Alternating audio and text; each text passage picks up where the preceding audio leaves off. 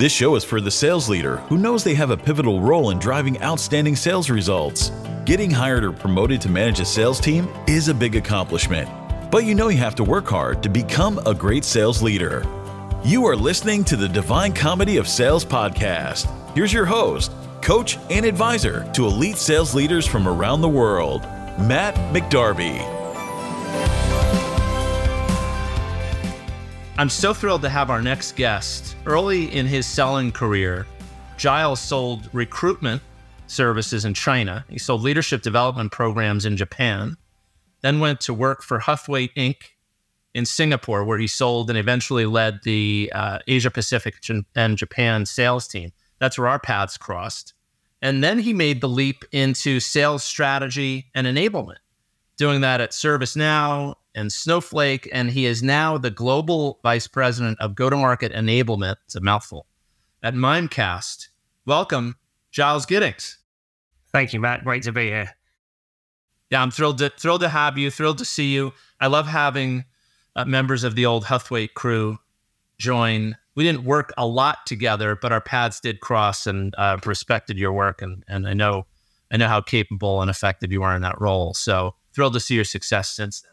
Let's just dive in because I want to talk about your experience as a seller and as a leader, but also now as a go to market enablement leader. That's hard to say. It's a lot of words.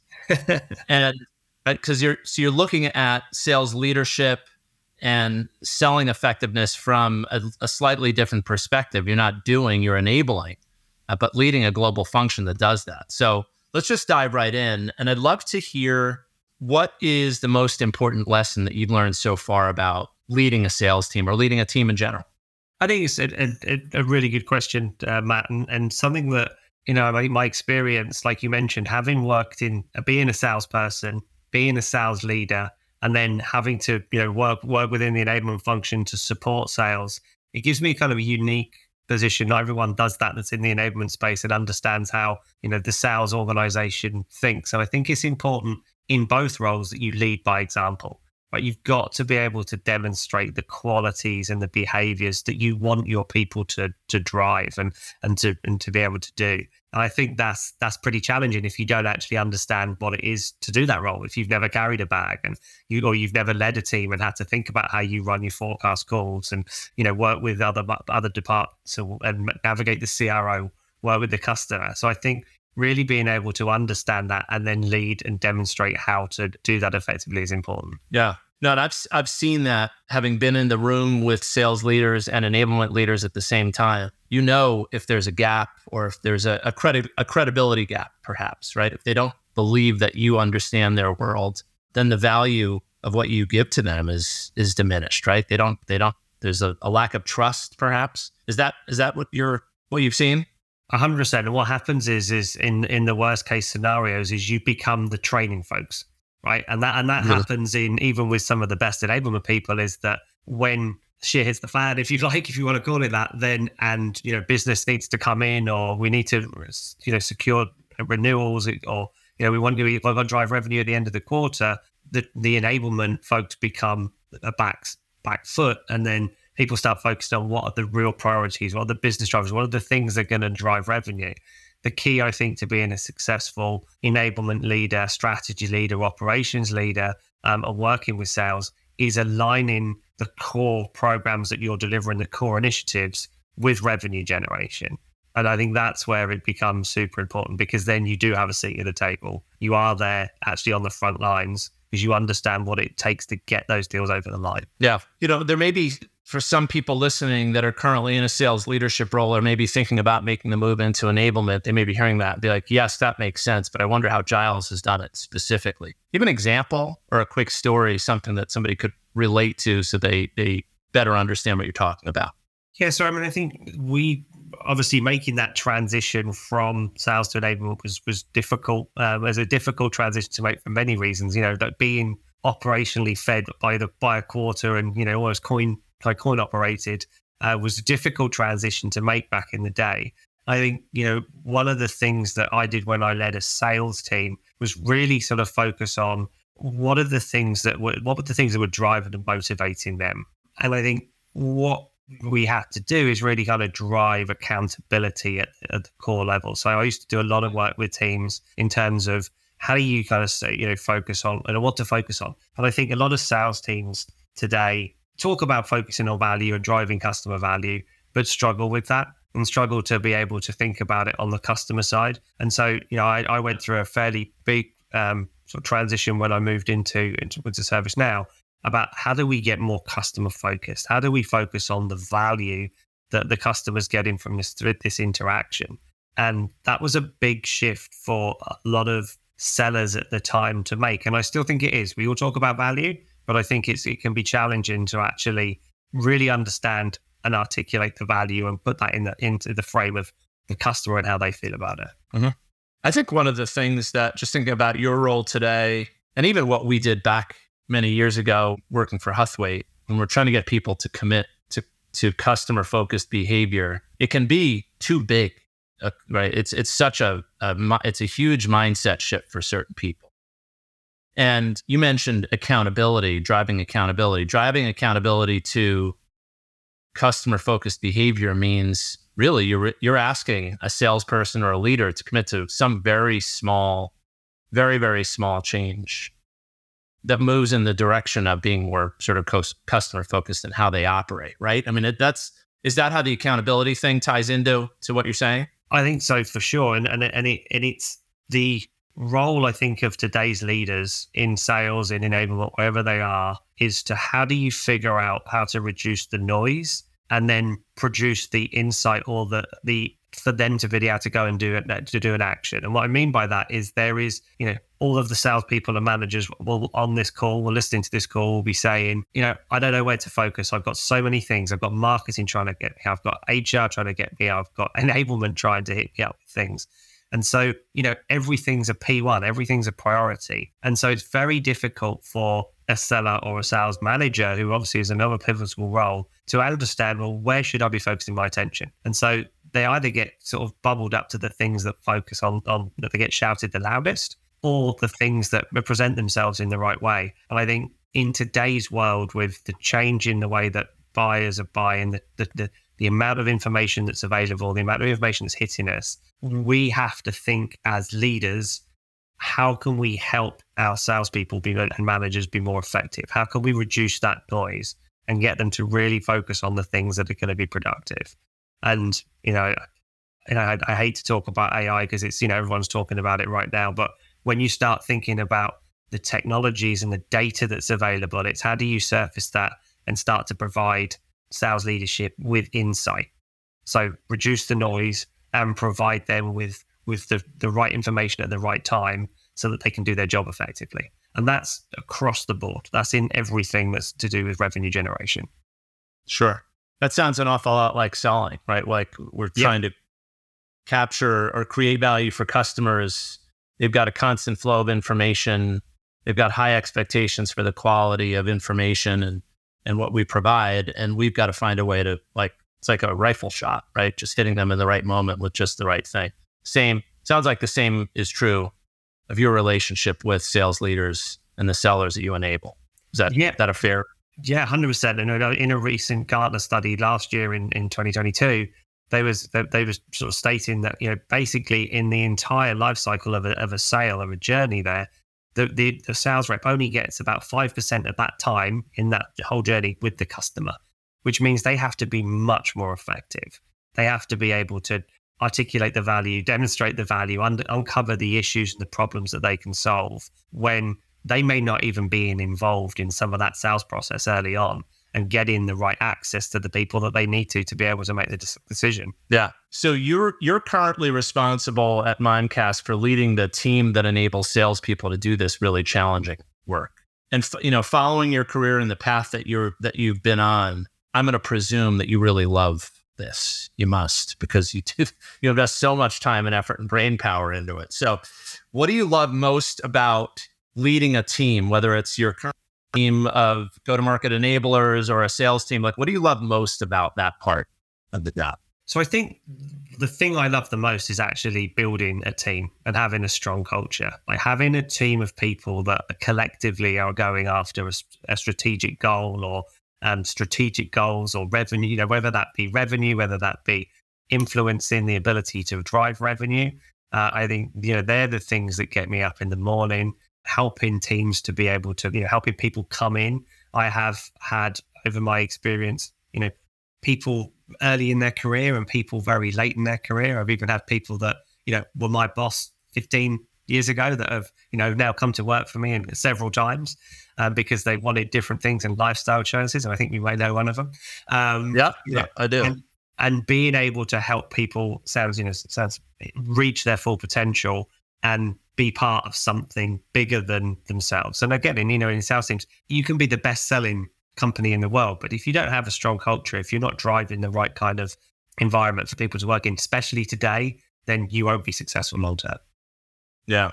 You know, I, I hear that answer. And one of the things I pull from it is that development, helping people to reach their full potential, developing them and, you know, doing, doing it overtly so is really key to building the sort of culture that you want to build. And, and I would, that sounds a lot like a winning culture to me, right? People know not only are we effective and are we winning, but we're, we're getting better. I'm getting better at my job because my coach Giles helps me and I know exactly how he's helping. Is that is that kind of what you mean? Yeah, and I think it's you, know you talk about coaching and companies. You know, it's been interesting. I've only been at Mimecast for a short amount of time. I recently started, and I've been really impressed with their culture and how inclusive it is, and how much it's about driving their values and and taking you know the the the Mimecast family, if you like, on a on a journey. I think there are also there, the role of a, of a leader today is to be that coach and be, and be that person that can help to bring the best out of people.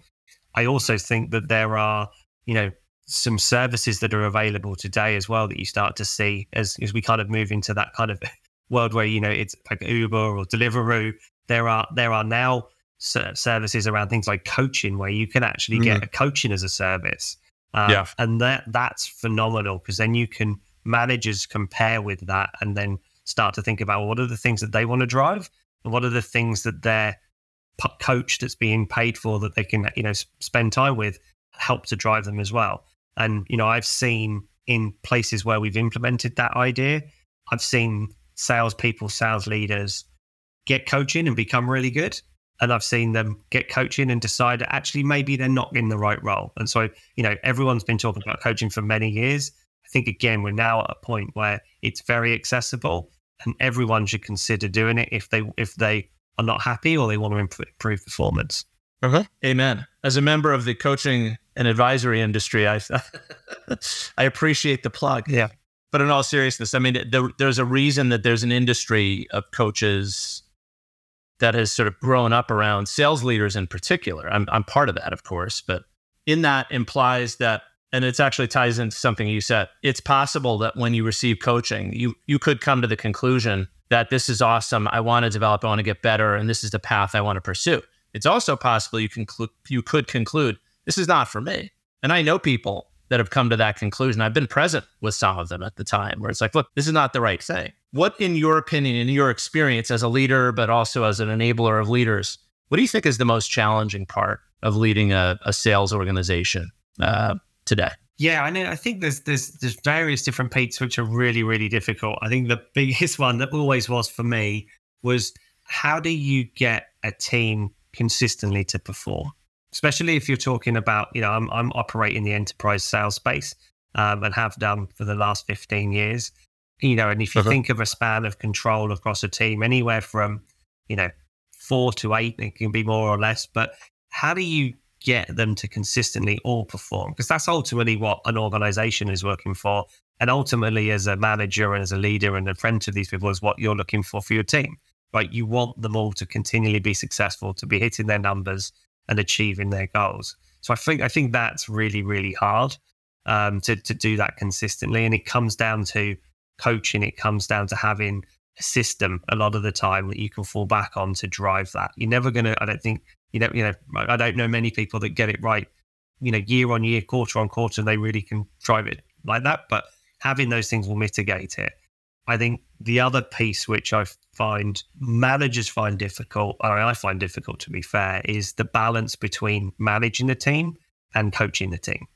Like when do you play the role of the manager and, and have to drive certain things? And when do you play that role of the coach? And do you have yeah. the skills to coach and be an effective coach? And do you have the time to take, and, you know, and, and, and drive the right kind of outcomes when you're trying to hit the number or you're trying to drive to a result? It's tough. Yeah. Yeah. I think the balance is, you know, I'm rooting for my team, right? I want to develop them. I want the, I want them to achieve their personal goals. I'm on their side. But then there are times I have to play the heavy and be the one who's like, look, we're not, you're not meeting expectations, right? That's a tough change to make, right? It's a pivot. And I think that's what you're, what you're speaking 100%, to here, right? Yeah. It's, it's how do you maintain that balance and drive it when you, when you've, you've got to build a team, especially, eh, you know, out of COVID, you've, you've got to try and a lot of teams have not been together. You need to build that camaraderie and you need to build the relationships. Then you've also got to, you know, make sure that people are performing, especially in the yeah. tougher market that we're in today. Driving great sales results is hard. Doing it consistently is even harder. There are so many obstacles that can prevent you from becoming the most effective sales leader you can be. Find practical advice you can apply right away by picking up your copy of Matt's book, The Divine Comedy of Sales, at www.divinecomedyofsales.com. If I'm a new leader and I'm just now sort of catching up, catching on to the fact that that's a challenge, right? It's the good guy, bad guy part of the job.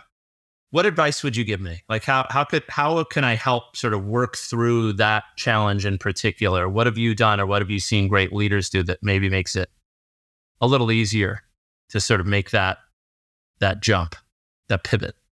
I think, you know, going back to some of the things we just talked about, but having a system, having a way that you manage the sales team, which is consistent, I think is critical. I think, you know, developing yourself, right? Developing your, yeah. I call it EQ, people call it different things, but really understanding yourself, your strengths, your weaknesses, the differences between you and other people, and, and, and using those to be able to have the right kind of conversations, I think is, is really important. And being able to I say, be consistent. Like, you know, it's it's the, the best sales leaders I've seen are the ones that are the most level headed and consistent and they operationalize their business, whether they're a oh. rep, and I've seen them go from reps to being, you know, GOVPs, global VPs, but they they have a, a system. They take the best pieces from anything that they do, whether that be enablement or any engagement, and they, they integrate that into their system that they work. Obviously, there's transitions you need to make as you go from being a rep to a, a manager and a manager to director, and as you start to think about you know, further up the field. But they always have that system that they fall back on. And more and more and more, because it's easier to do, they're using data to make their decisions. You know, there's a, a, couple of things that you said that I think are really critical. And I'll summarize this in a little more detail in a few minutes. But you said essentially the best one of the, the, the best thing you can do do for yourself as a leader to be able to kind of ride the line, right? Being the developer and coach and the supportive leader versus the manager who holds people to account and makes sure they're delivering is to commit to a system and develop yourself. I'll add one more thing. I think it also helps that you have that your leader, right? So if you're a, a leader of leaders and you answer up to a chief sales officer, a third line or higher, helps a great deal when your leader is bought in on the need for you to continue yes. to develop. Right? Yes. Um, seen in a lot of organizations where there seems to be this sort of line that's unspoken that when you when you reach a certain level of leadership, a certain level of responsibility, we we stop developing. Like, no, that's that's absolute worst mistake you can make. These are the people that have massive impact on the performance of your sales organization. It doesn't matter if they're a second or third line leader. If they're committed to a system, to your point, and they know that they need to develop, you're sending a really strong message to them, one way or the other, positive or negative, by continuing to develop them or support their development or not. And I think is that's one of the big differences I've seen in the most successful sales organizations is there is no level of the sales leadership team where where development stops it's just they're all fully bought in. I wonder if you've the, seen the same thing. 100%. The most successful people that I've had the privilege to work for over the last 15 years, and some of them have been very successful CROs, you know, and other C level executives are super inquisitive. They never stop learning and they're constantly looking for opportunities to better themselves. They're humble. Yeah. And they are always looking for a way to understand something and make those connections between the information they have and what somebody who's considered maybe an expert does. And that's why they're able to lead teams effectively. They're, they're able to work with our customers effectively and they're able to you know, build big businesses eventually. Yeah. I think that connects up with the first, the important leadership lesson you shared at the beginning of this conversation, right? Which is lead by example. You want your people to learn and develop and invest in development, develop others. What what behavior are you modeling for them? Are you a learner yourself? Are you overtly demonstrating that you're invested in your own development, that you're getting better every day too? Because if not, that's not leading by example. Or maybe it is, but it's the wrong example. So I think that's a pretty powerful powerful lesson for people listening to to hear. Giles, I'm conscious of time. I've got one more sort of big open question I'd love to ask you. Sure. Uh, because it's my way of capturing. There's probably some other nugget or something else that's bouncing around in your brain that will be super valuable. And my question is, Giles, what else? What else? What else do I need to know? What else do the listeners need to de- to know about leading, developing others, things that you've learned? Hit us with with anything else that you think is important for us to know? Yes, I mean, I think it, it, I, will go back to what we were talking about there. In some respect, you know, I, like if I think about where the the defining moment, I look at defining moments in life. Like, where were the moments where it could have gone one way or another? Right, I had a few where it could have gone, yeah. you know, probably the wrong way, and it probably did a few times, and I corrected it. But I think if I go back to the kind of pivotal moment, and it was when I started to get really, really interested. It started from looking when I was a salesperson. I wanted to know why could I sell to some people and not others. That was the the premise for oh. me going on a bit of a personal development journey. And so I got into looking at you know reading about NLP and Tony Robbins and all of these different things, and I decided to invest on a on a course that was the onus of that course was to go and sell more.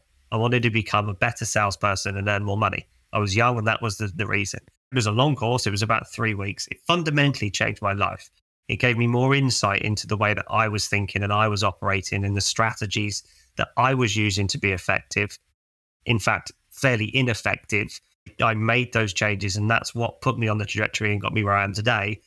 And I think when I look at to the point when I talk about sales leaders and people, and, the, and we start talking about coaching and developing teams, often if the team's not performing, sometimes you've got to look internally and look at why are they not performing. Are you have you got the right strategies? Are you engaging them in the right way?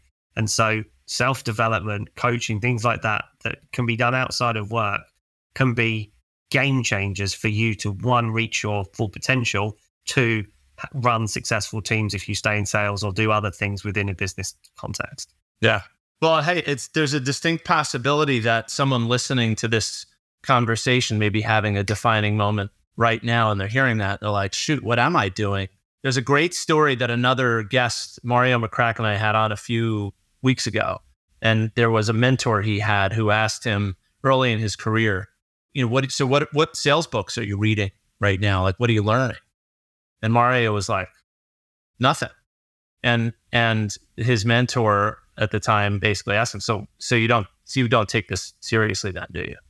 And that was like, whoa, wait a minute this is how I'm putting food on the table for my family. Of course I take it seriously. And I and this in other individuals' point was must not be true if you're not investing additional time to learn and try to crack the code on the things you're not great at. So yeah, hundred percent. And I think the added piece to that is that okay, you know, you may have been able to sit by your laurels and not research and not bring the latest knowledge in place. And you know, if you think about kind of behavior and sales, etc., hasn't changed that much probably over the last 30, 40, 50 years. It's about to, right? I think we're all aware of it. And then again, another buzzword, I'll plug AI again. But as that starts to come more, technology starts to drive the sale more, we have less and less time to be able to sit and wait. It is moving at such a fast rate. Uh, in my space, it's crazy how much the technology is advancing and the benefits we're going to be able to give to the field off the back of that technology. Yeah. it does mean you need to have a different set of skills. Yeah, yeah, yeah. And the, the range in which you can create value for a buyer now, it just keeps getting narrower and narrower, which means you got to raise your skills. So, so for those listening, I'll do a quick summary here in a moment. Before, I'm going to thank Giles in, uh, uh, before I do that. But the key is whether you're in a uh, go-to-market enablement, sales enablement, leadership role, or you're a, currently a sales leader or an aspiring sales leader, ask yourself the question what am I doing right now to invest in my own capability? Because the game around me has changed. Am I doing anything about that to prepare myself to create value for others, whether it's an internal value creation role like you have today, or whether it's an external one, somebody who's you know, carrying a bag and selling? So, Giles, this has been fantastic. I wish we had another several hours together, but you're a busy man. And I'm going to uh, thank you for joining us. I'm going to summarize a few key points for the audience, but this was wonderful. So great to see you. Thank you so much for being on the show. Thanks, Matt. It's been an absolute pleasure.